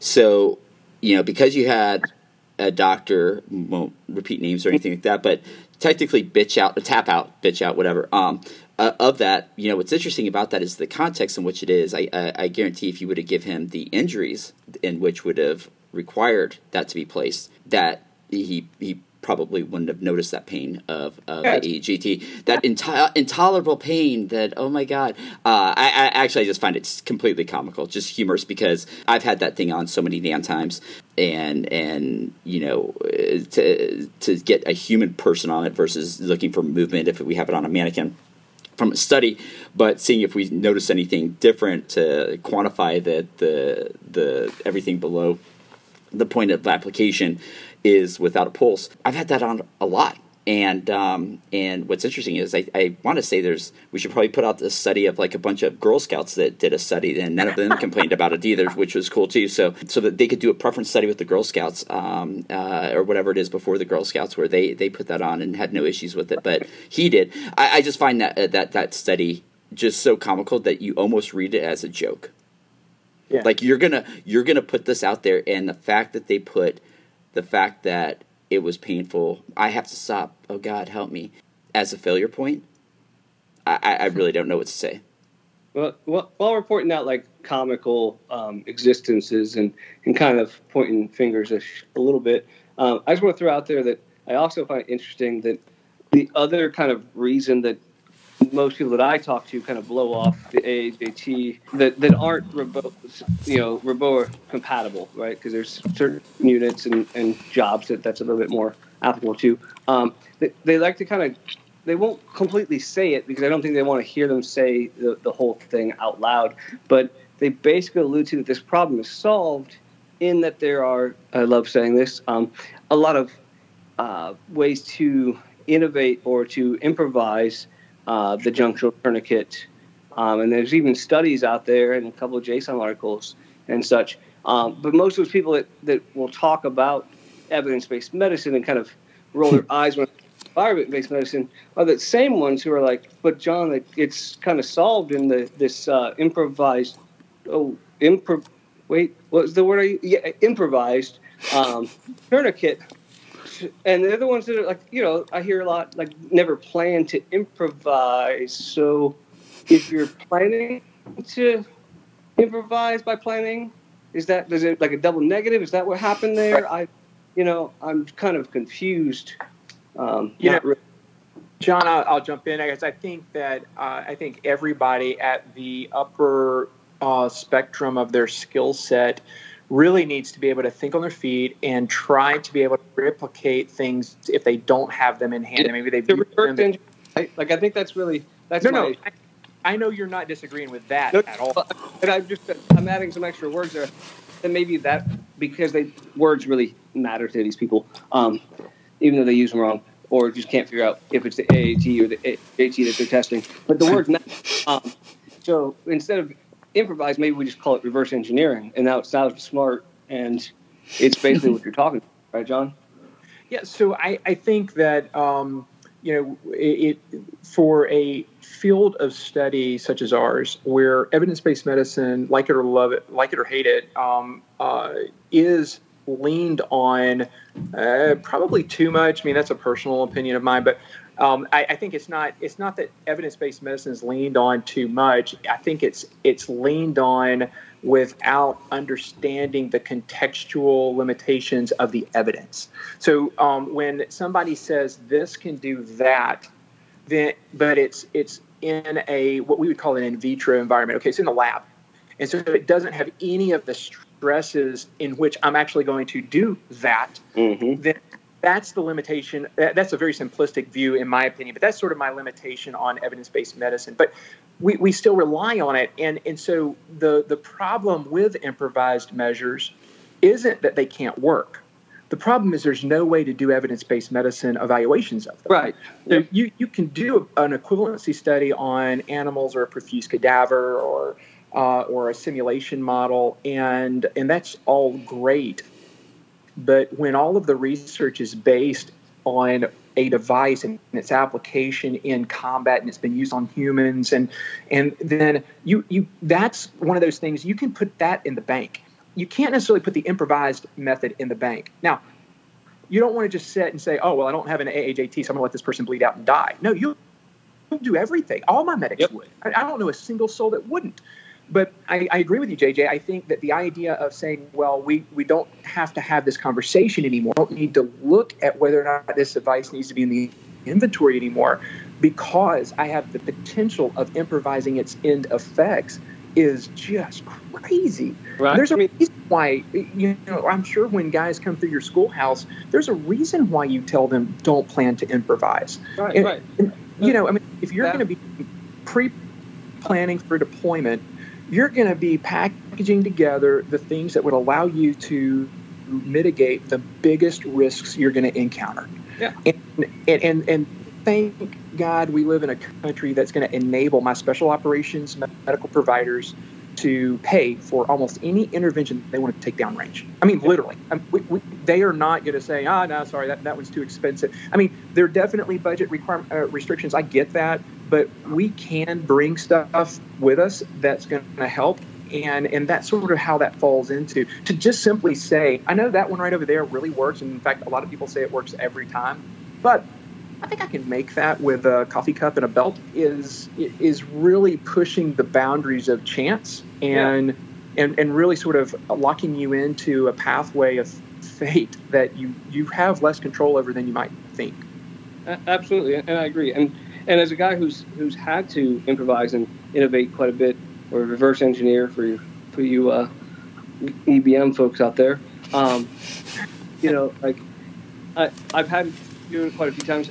I never want to, right? Like now I do train and practice it at home because like just like anything else, I feel like I should have done it at least once or twice before I go yeah. into combat. You know, and and Sean's heard me kind of go on this spiel before about like just different things. Like I don't know anyone in my community um, personally, and I don't even know anyone who knows someone else personally who's had to use their handgun or their secondary firearm in um, in a CQB event, but none of us have even like fathomed not carrying it, um, right? And I've never had to do like a, a one-armed magazine uh, reload in combat either, but I still practice it occasionally at the range um, for that event that, that I have to do it. So for those that say like don't do it in training either, I think that's kind of um, dangerous and, and silly. Um, but that doesn't mean you do it just to do it. So yeah, I'm with you. It also is funny because like if the problem can be solved with, like you said, with you know just something different than like what your item is or a item that's out there, uh, well then we probably wouldn't even have commercial tourniquets because I yep. was taught you know in what we refer to as six and rag stage um, how to use a cravat and a dowel rod. And to be honest, um, in my early days, because I um, come from fifth group who are amazing. Um, if you hear me talk about them, but we are incredibly cheap and poor most of the time compared to the other guys. So we didn't have the money for a lot of these different items, and and plus my, you know, Bravos were busy buying the 18th um, holster for some random pistol or they wanted, so I can get money allocated to me. So I was carrying around doll rods early in the game too, um, because I couldn't afford all the tourniquets. I had some, you know, commercial tourniquets, but not enough. Um, so if that problem was solved, then like we wouldn't even be there. But those same people are very, very you know, specific about making sure that no one uses their belt um, or anything else. And again, I'm not saying you should use a belt. In fact, that's usually most leather belts are a terrible plan. You've got a lot of other items on your body that could be work better if you had to improvise a tourniquet. But again, it should be have to, not I am retarded and bring them. Same thing with this kind of device. Like this is not a situation that's going well. Right. You, when you need a Reboa, an AAJT, a junctional tourniquet of any sort, improvised or other, things have not gone anywhere near to what you planned. Oh, mean, yeah. if- and if you did go the way you planned, um, you're probably not saving the guy because clearly you, your plan was to make sure they died. Because nobody's planning on this guy getting shot in the junctional area. Um, so you know, it just those are the things I think you have to keep in mind, or our audience needs to keep in mind when we're looking at this problem. And it's just it's interesting to me, frustrating kind of manner that that it's been kind of blown off um, because of that. And I will I will fully admit, um, both because of my experience with what we joke about the the whippet effect, but also just because of hubris. I think, to be honest, I was for a long time also guilty of not really feeling like I needed to worry about um, that kind of problem set. So I, I was like, well, I've got my um, pelvic binder or some kind of pelvic stabilization device, and I can probably put something in here and do it, or I could probably ligate it, um, which I practiced some here and there in LTT, but not in real environments. And I kind of somehow told myself I was good to go. So when I make these jokes, keep in mind I'm also making fun of young, younger John, and you know, so it it, it comes from reality, is my point and experience. No, I and I appreciate that. Well, I uh, sort of get back to the the things that we sometimes hear. So that that the preference study was one of the first things that would pop because people would say, "Well, we heard that the device didn't work," and it- and and it was all based on that one study. And there are a number of studies, international, uh, none of which am I the researcher in. Uh, that evaluated the uh, device on humans, both for safety and efficacy, both in the U.S. and abroad uh, that have found the device to be very effective in each of its application sites. Um, the second sort of study that we get a lot of questions about is the 2016 Kheirabadi study. And evidently, when the Committee on Tactical Combat Casualty Care uh, looked at the device again in 2018, they listed concerns over ischemia, distal ischemia at the site of application based on the published study by Kheirabadi. And, and even though he did it in 2016, there was a little bit of delay in it actually being published. He put it on the abdominal site for two hours. And the protocol showed that, uh, or at least what he published, was uh, what he reported as life threatening hyperkalemia and metabolic acidosis when the device was removed two hours later. And, and I will caveat this by saying we've never had a two hour indication on the abdomen. And Kheirabadi himself said he found no issues with the one hour that we recommend the device being placed on at the abdomen. But he's not the only two hour study. Uh, the uh, 59th MedWing in San Antonio did a two hour study that was actually presented at the same time in the same session at the military conference in which uh, Bijan Kheirabadi presented his data. And then the Swedish, uh, some Swedish researchers also did a two-hour study on the device. And I like sharing this. This is this is from the 59th MedWing study. Jason Rall uh, was the lead uh, um, uh, primary investigator, and he this is what he said. This was um, uh, related to the metabolic effects and the histologic assessment because we've also heard like, oh, you'll kill bowel uh, by applying it because it's a lot of pressure over the bowel. This was uh, evaluation of the AAJT after two hours of application, and they did resuscitate the animals. I'll get into that in just a minute, but um, he said from a metabolic effect standpoint, the lactic levels saw a significant difference among groups in both uh, groups that they studied, and they were actually looking at what happened if you put the AAJT on somebody that didn't need it, non-hemorrhage groups, and the device on patients that really did need it. They had a life-threatening hemorrhage. Uh, it said that on both groups, the lactate rose consistently, peaking at 45 minutes into the observation period. Lactic levels were not statistically significant with respect to presence or absence of AAJT because they also did an arm of controls without the application of the device and then one with the application of the device. Similar results were observed with base excess and pH. So they looked at lactic acid, base excess, and pH. And going back to the 2007, uh, sorry, the 2008 study on animals, lactic acid, potassium, were also looked at and didn't find any significant uh, variations. The Swedes didn't either. Under the histologic assessment, after two hours of application, histologic, this is looking at bowel both macro, so just with the visual eye, and micro under a microscope. Histologic analysis of hematoxylin and eosin stained pulmonary and bowel tissue did not demonstrate any evidence of necrosis. Similarly, no differences were observed among groups with respect to edema or even inflammation. So that's up to two hours. So the um, Bijan's study, the Kheirabadi study, also uh, said something that caught a lot of people's attention. When he removed it at two hours, he said CPR was required. And that really raised a lot of eyebrows because neither the 59th MedWing or the Swedes had the same results. And it turned out that, you know, they had created, the model creates a fatal hemorrhage and then application of the device, they left it on for two hours. Well, his protocol, when you took the device off, had no other interventions. So if they have a fatal hemorrhage before you put the device on, when you take the device off, they still have a fatal hemorrhage. And ultimately, they all required CPR and he found that as a negative outcome. Well, it turns out with all the other protocols that we do on, on hemorrhage control or, or when we're looking at damage control resuscitative measures, so it's taking someone through the process of treating them or treating the animal like we would a human, and you just continue resuscitating the patient, giving them blood, taking them to surgery, trying to correct the, the, the problem at hand None of the animals studied at two hours in either the 59th MedWing study or the Swedish study required CPR at all. so hmm. that that's that's the sort of the second study. The last study we get questions on. I don't want to move ahead too fast. If you have any questions on that, but the last study that we have uh, that we usually get questions on has to do with breakages, and there's this very, um, uh, I think I mentioned to you sort of a generic statement in the tw- the 13-3 change that said reliability issues. And I mentioned to you possibly the um, the, the, the inflation system having an issue. It's just not defined.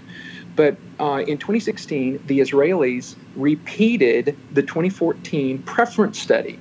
This time with the Israelis, it was sort of a mix of uh, physicians and medics, but uh, and, interestingly, none of them tapped out. So the device performed quite well. Well, I, I and I'm, i have no problem in saying that the Israeli researchers were tougher than the American researchers. At least that's sort of subjectively like. Um, but what they did notice is after a number of applications, they had some devices that broke, and that raised a concern. Oh my gosh, well, this thing must not be reliable if it's breaking.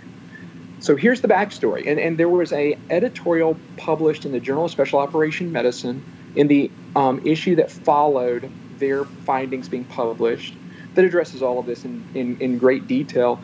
I actually offered brand new devices to the Israeli researchers. I met them. They told me that they were going to do the study, and, and they said, no, it won't be necessary. I said, I really don't mind. I, it, it's, it's free. I'm not going to charge you for them. Let me give you some, some new devices. And they said, not at all. The Institute for Surgical Research has provided us the devices they have been researching for several years now. And they've said, hmm. and this is the quote, these devices were inflated hundreds of times and they continue to last. So we will just use them. And so, it, it, very interestingly, I talked to the the uh, physician researcher that provided them the devices, who estimated the uses at over a hundred each uh, by the time they had handed them over to the Israelis. But the device has always been marketed as a single-use device. And JJ, you got into this just briefly about you know could you use it again? And and one of our special operation units in a mass cal situation does have a protocol for using it on U.S. troops. Okay, so we're not worried about uh, uh, yep. cross contamination, and it's external, where you can basically go and temporize uh, bleeding long enough to see if you can address the wounds, and if you can, you can take the device off and go to the next you know patient, that type of thing. But yep. the reason it's a single-use device most of it is there's no real good way to decontaminate it if it gets bloody. Okay, you Yep. just too many seams. Um, so we've always said it's a single-use device. Uh, and so the uh, so we did make one labeling change. We put the international symbol for single use, which is a circle with a two and a line through it. Basically, it's single use only. We put a big label saying single use only because we've never had breakages from the first use or single use in the way the Israelis uh, experienced them.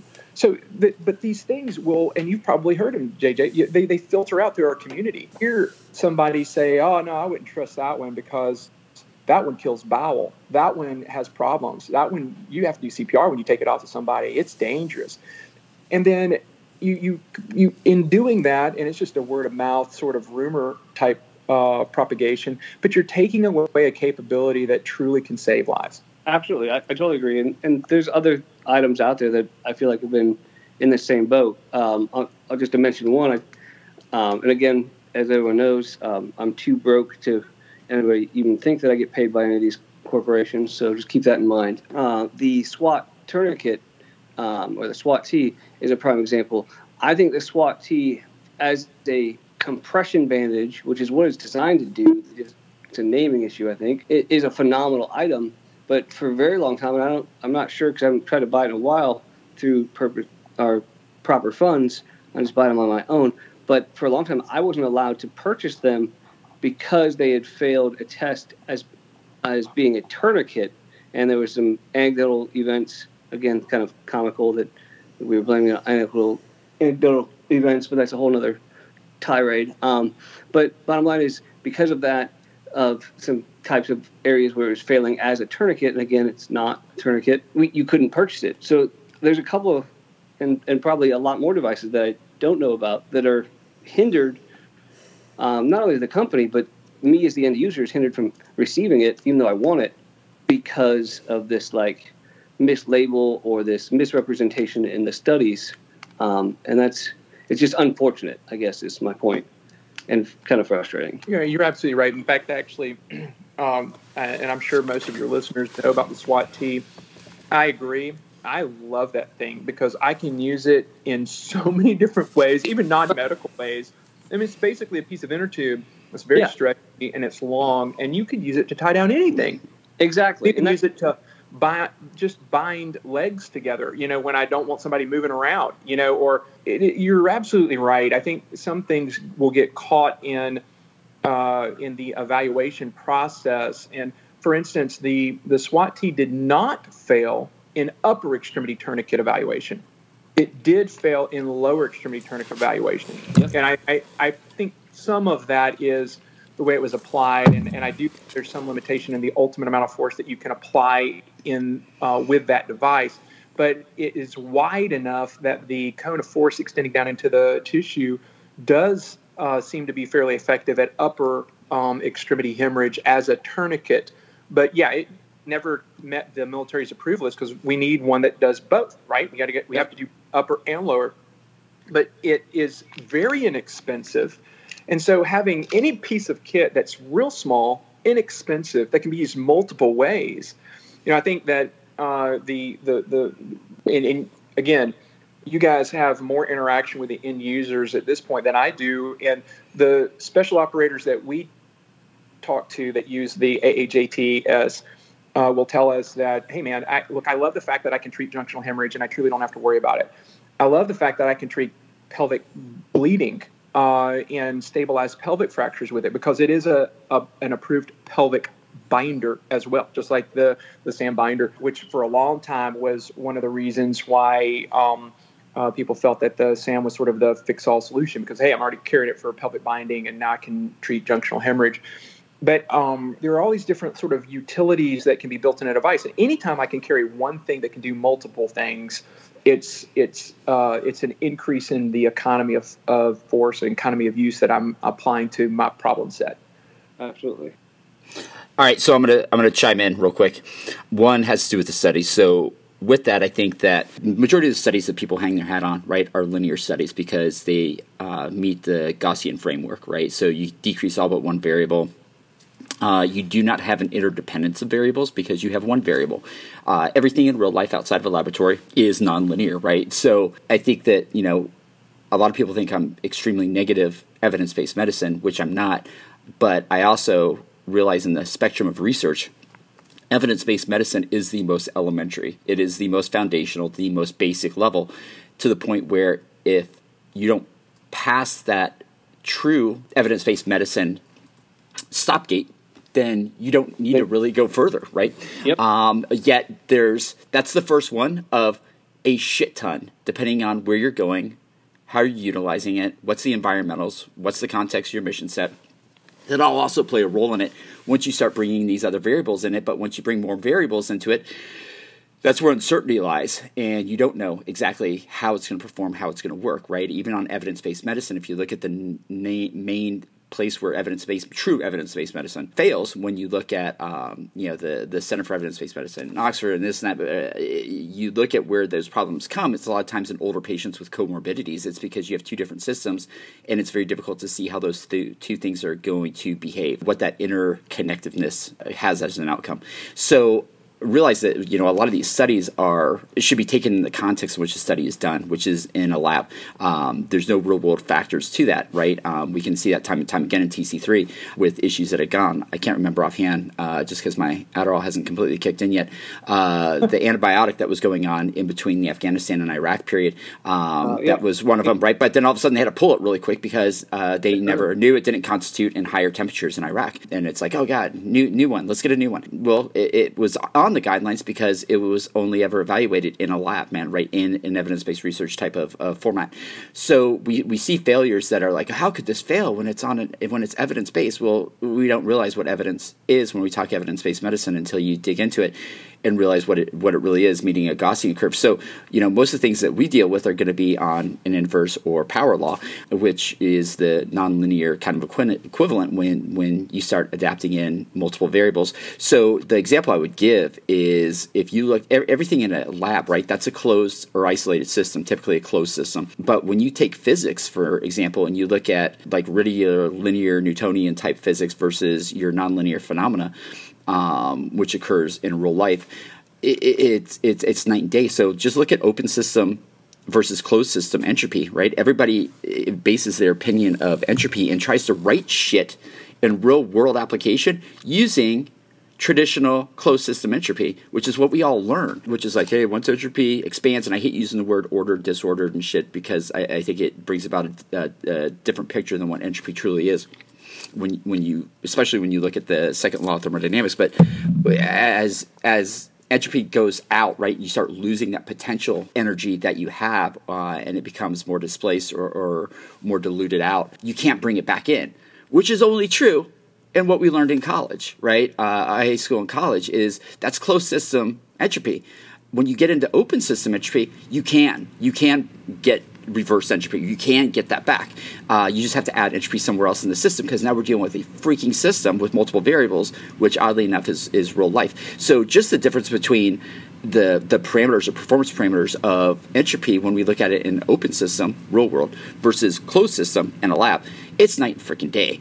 So that, that's problematic. And and I would also tell people if you want to get down a rabbit hole of anger and frustration then really start researching what statistics is and how statistics is utilized. Uh, there's some great books out there on how to lie with stats, uh, with statistics, um, all the different ways in which statistics can be manipulated and bastardized to basically put bias completely into it. Even how it's done within research. And the problem is this is you've got some phenomenal people out there doing research that are not good at statistics. Right? You got some phenomenal people at statistics that fuck that up that aren't good at research. You know, I, I think when you when you start researching just just basic overarching performance parameters of research and statistics. And then you go back and read those studies that are quoted have been quoted for decades right?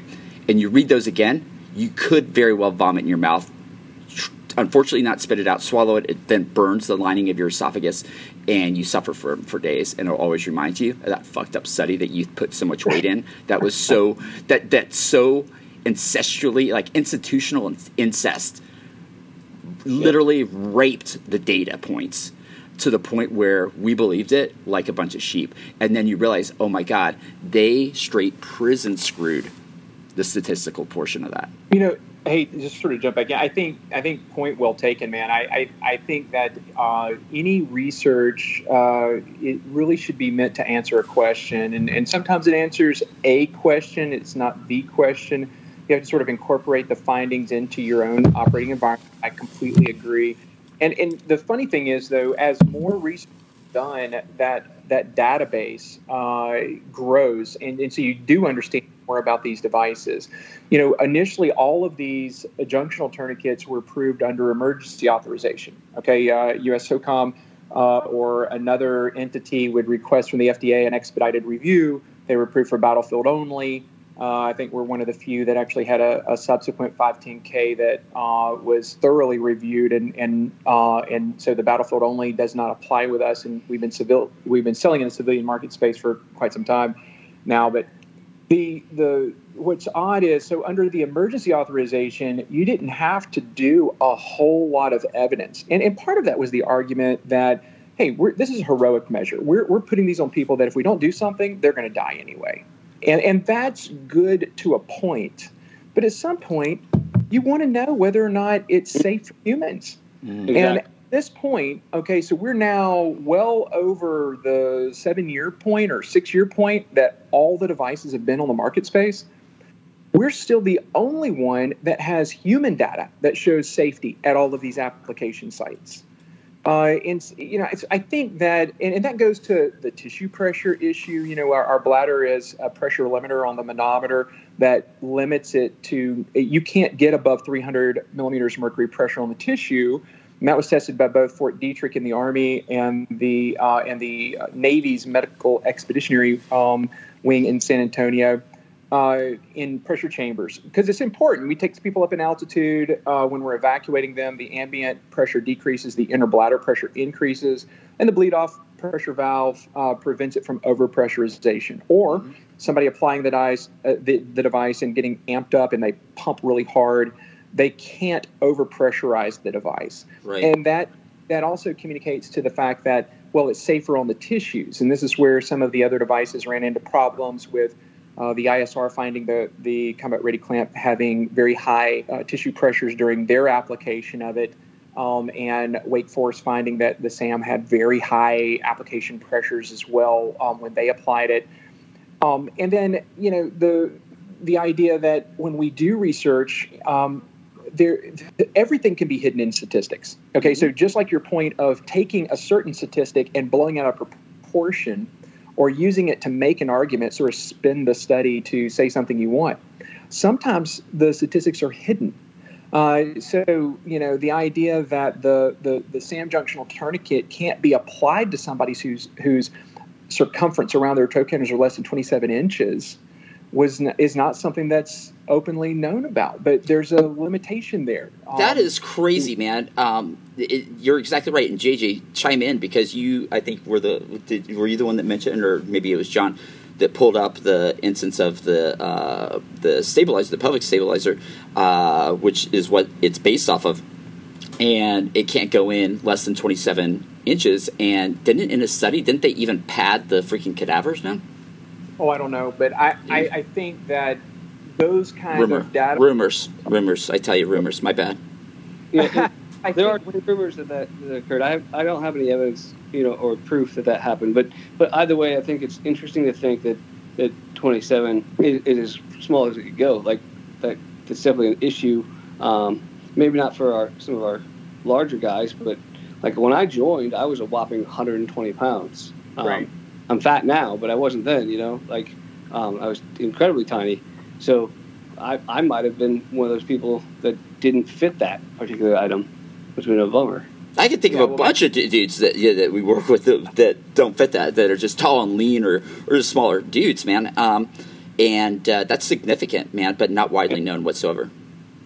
Well, our, our device goes anywhere from uh, a, a 10 inch circumference uh, all the way up to 72 inches in uh, circumference.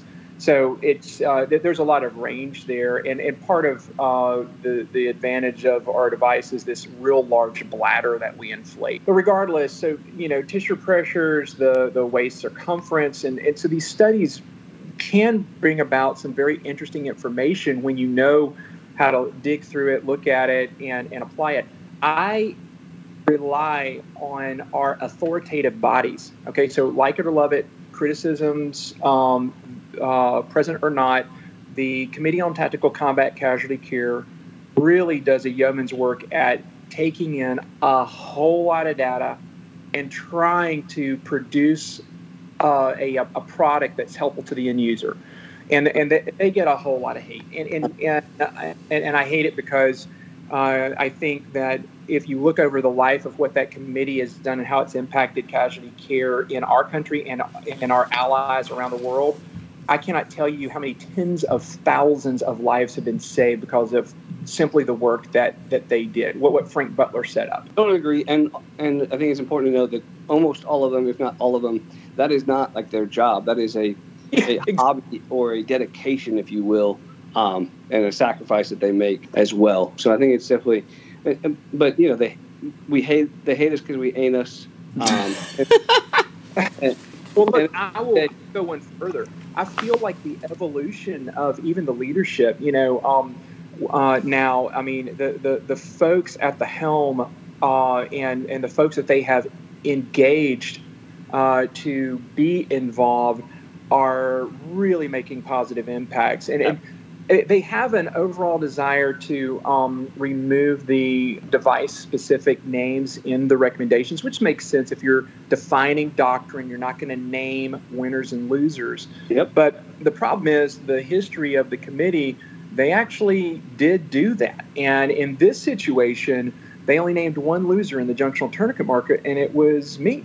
Uh, and so we, we actually have uh, engaged the committee uh, and had a, a, a, packet to request them reconsider change 13 3, provided them the entire bibliography and literature and, and, and a request.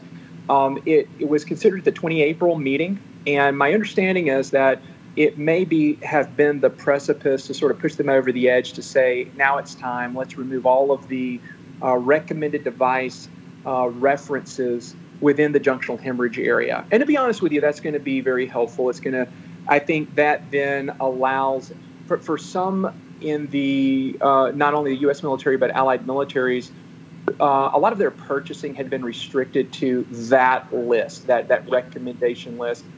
So I think it will open up the doors quite a bit. Um, I would hope that uh, they might extend uh, just a little bit more grace and simply uh, communicate that although they're removing all of the device by name out of the um, guidelines, that change 13 3 uh, did not relate to what we currently market. Uh, because unfortunately, what they said about the AAT has carried over and and thankfully it doesn't impede the special operations community because they don't they're not tied to following the committee's guidelines to a certain extent. They are within that soft CASEVAC program, both right and reflect like a fire code. It's it's you know it's it's a law, but it's it's got some wiggle room. Yeah, well, but the conventional units have no wiggle room. You know, so if it's not um, within that list, the the folks that make purchasing and procurement decisions really sort of hit a brick wall when they're like, why isn't it on the approved list by this committee? And and same thing with our allied partners overseas. And and so we've not been on a level playing field.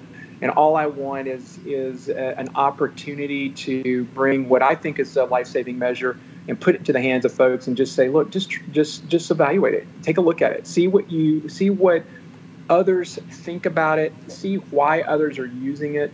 So um, I'm hopeful that uh, we might hear a little bit more from the committee at some point. I'm interested to see how they sort of phrase the uh, the the uh, the change to the junctional hemorrhage section that'll be coming out sometime in the relatively near future.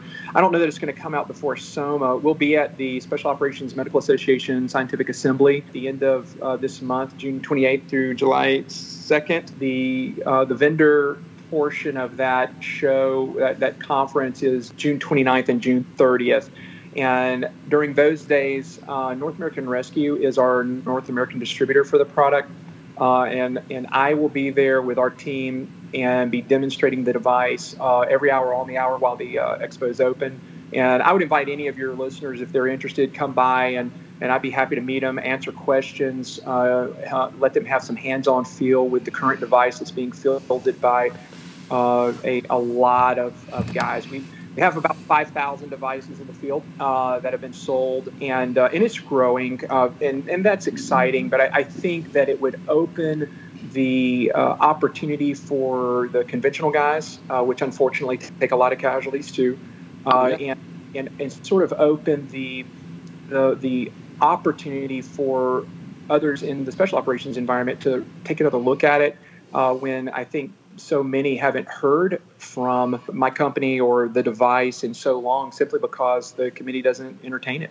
Yeah, I think that's fair. You know, I mean, and like I think I alluded to it earlier, but you know, like I had said before, talking to you, like I had some concerns early on, um, and I'm I'm happy, and I've done everything I can to go back and make those recorrections of my statements um, since it's been addressed. I think that's the important piece as experts or, or at least attempting to be experts and professionals in our field is identifying when things change and, and then addressing it then. We look at I do the same thing with even like normal saline and lactated ringers. Um, yeah.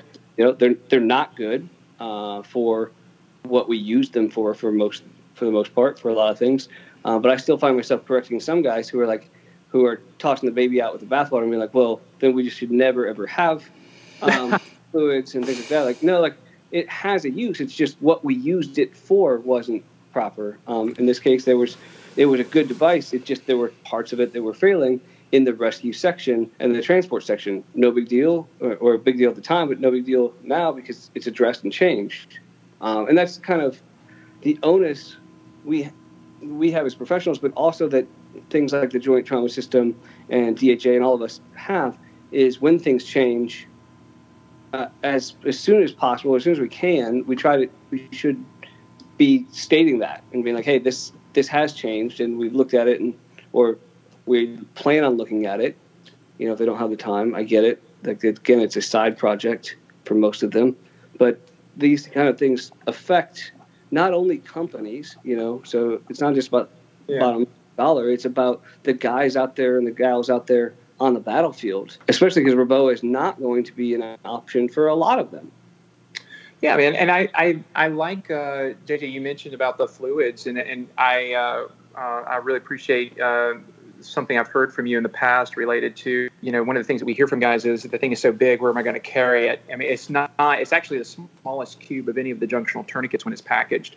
It's um, lightest but, too. Um, yeah. yeah, and I also I heard JJ you talking about uh, placement in an aid bag, and I I loved your thoughts. Yeah. Um, so I mean, I, I, know a lot of guys have heard me say it, um, and I don't mind saying it again. Um, I, I like fact I enjoy it. Like if your aid bag is just a bag of IFAKs, pardon my French here, but you're pretty much I fucked. Um, so like your aid bag shouldn't be something that's carrying around a bunch of IFAK materials. There's some, you know, requisite diversity that needs to be in that mission, you know, part like problem set should be like a big part of how that aid bag is getting packed. And that aid bag should mostly be your heavy hitters, um, probably, you know, foot stomp a bazillion times here, some rescue type equipment, um, because like I want to bring rescue back again and realize that it, like it doesn't happen like this problem set that we deal with doesn't happen on its like magical own little island. Like they get hurt inside items or areas or buildings or things that you need to get back into and then you get back out of. Um, so if you can't do that on your own then you should probably have gear to do that and that's got to go somewhere. It should probably go you know, in your aid bag or close to it. But bottom line is your heavy hitters is what goes in your aid bag. Um, and I don't know if you've heard me talk about this as well, John, but part of that too is that's a it can become like a visual signal itself in a communication pro- platform, right? So I shouldn't be taking my my aid bag off for small boo boos and just basic, you know, stomach aches So once I take my aid bag off, those that know me and that work with me know that it's game on. Not only am I going to be where I'm at for a bit, um, but they probably need a litter. You know, and there's a, a, number of other things it signifies that I won't like hijack this podcast for, but I think you kind of see the point of there should be space, and there is space in your aid bag because now you're not carrying buttloads of fluids. Hopefully, you're cool um, and you're carrying some blood, so that's going to take up a little bit of space. Got it, but it didn't take all the space up. And there's actually bags for that. Um, I've seen some pretty badass dudes out there that I have a lot of respect for, even just hip, you know, built that thing. So they've got a whole unit. There's two units on the on their hip, like an old school uh, Western, almost. Mm. Uh, but either way, like my point is, there's space in that aid bag if you do it right. Um, and if you don't have space in that, or you if you're cramming the zipper closed like I did on the way home from vacation last, um, you're doing it wrong. All right, so ended up here just as kind of final thing here is I'll, I'll, reiterate is I think we can go back in some of our podcasts and talk about our med loadout stuff where we go into that pretty significant uh, with what John was yeah. just, uh, what JJ was just talking about um, is that you know that that bag is typically going to be your big boy toys. That's what differentiates you from everyone else being a medic. And so if if you find yourself overloading that to where the zippers are going to pop, you need to probably think about dispersing that gear throughout your operators, uh, changing the inventory of what their IFAKs are um, to carry those things um, and spread that medical loadout across your, your area of operation. Uh, take some of that maybe down into your march belt and be able to gain some room to where when that pack comes off, it's because you're utilizing the skill sets and knowledge that you have uh, you're certified in, right? That separates you as the medic.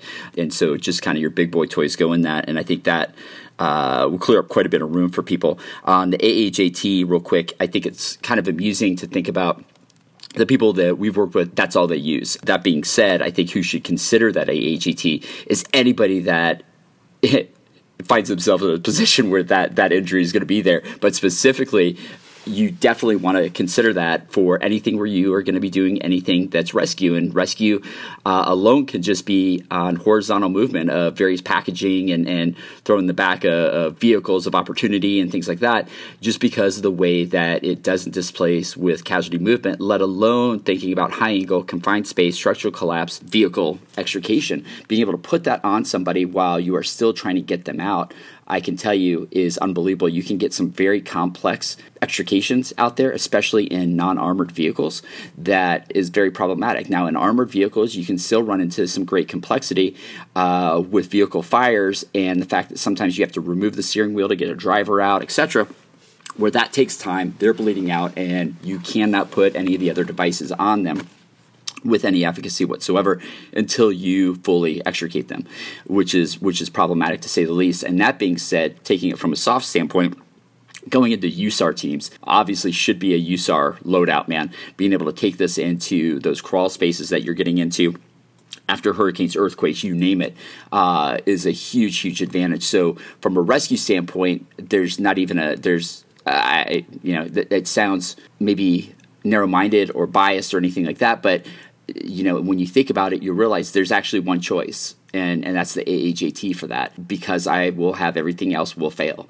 Um, because of the way that we have to move our casualties during a rescue operation. There is not another device that can manage hemorrhage in junctional areas, and I can still continue to move them and package them the way that I have to to be able to extricate people. Go ahead.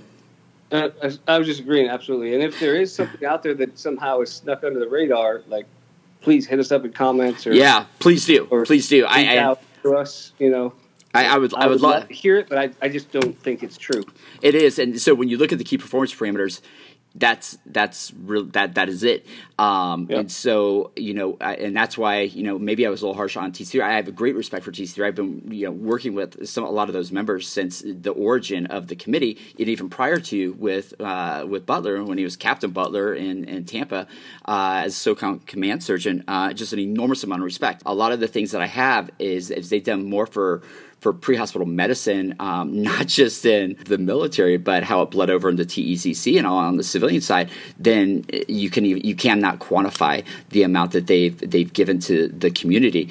Um, you know, my main concern is just people don't not understanding the research right? Which isn't all on them whatsoever. And so my last point, and then I'll give it up for everyone else's final point, is learn as an end user, learn to study the studies is be able to take the bullshit out, understand typical wording and verbiage or uh, statistics that shit gets hidden in that is irrelevant and or or just completely inapplicable. Um, you know, when you look, and I think a great example is reading through the analysis of certain studies. When you look at the one that uh, was talking about, was with the failure points. Okay, so it looks bad. If you just read the opening analysis or overview and you stop there, you're going to be under the impression that it failed. This thing did not do its fucking job until you look into it and it's like, oh, but if someone tapped out with, you know, whether it coincides with their menstrual cycle or whatever, it, like that's a failure. And you're like, oh God, okay. That puts it into a completely different context. Um, yep. So learn to study the studies because you can tear those things apart for Absolutely. the application in your environment keep context context in in mind. Um, like I always say, there's another group of people that we that we know pretty well that take context out on a regular basis to manipulate text. Um, we call them ISIS. Uh, like, don't be ISIS. Yeah, I, I just uh, want to thank you guys. I appreciate the opportunity to coming on and uh, just talking about these things openly. Uh, I, uh, I, I, I, am willing to do anything, including sacrifice my device, if it helps the end user and bring somebody else home. Uh, I, I, think the the fact that we've had some uh, number of lives saved with the device means everything to me. I think we can save more. And then, you know, at some point, I'll have to come back on and talk about the other things. Uh, the torso plate, which is an adjunct product that uh, it can be applied for uh, non-compressible torso hemorrhage, also by a first responder, and it looks like it's very effective. Uh, we the we have researchers at American Heart Association looking at its effect on cardiac arrest. Uh, mm-hmm. The Australians did a traumatic cardiac arrest study, and there's one being conducted in San Antonio in civilian EMS as well. And then the Gates Foundation is looking at our torso plate flipped around and put over the pelvis as a potential solution for postpartum hemorrhage in third world countries. And you guys know where we go, where the U.S. military goes. We, we travel to a lot of third world countries and we spend a lot of time helping indigenous people. And so I think that, you know, throwing the baby out with the bathwater, um, saying that we don't need to look at this device again when, in fact, there may be utility in this device well beyond the conversation that we've had uh, today. So again, thank you guys for just letting me uh, come on, and uh, and I look forward to seeing you guys in person soon. Absolutely, hey. and thanks for coming along for the ride. Yeah, I appreciate it too, man. And we'll talk soon. And I want to say this just because of what you just said with the flipping it around thing. Um, I'm going to say right now they should name it the Missy Elliott technique, right? It's to hang down, flip it, and reverse it. So I'm going to end it on that. Yeah. All right, guys. Take care. Right. See you. Right, thanks, thanks. Bye bye. Now I scream like Tarzan. Woo! I'm rigging, disrupting my style is awesome.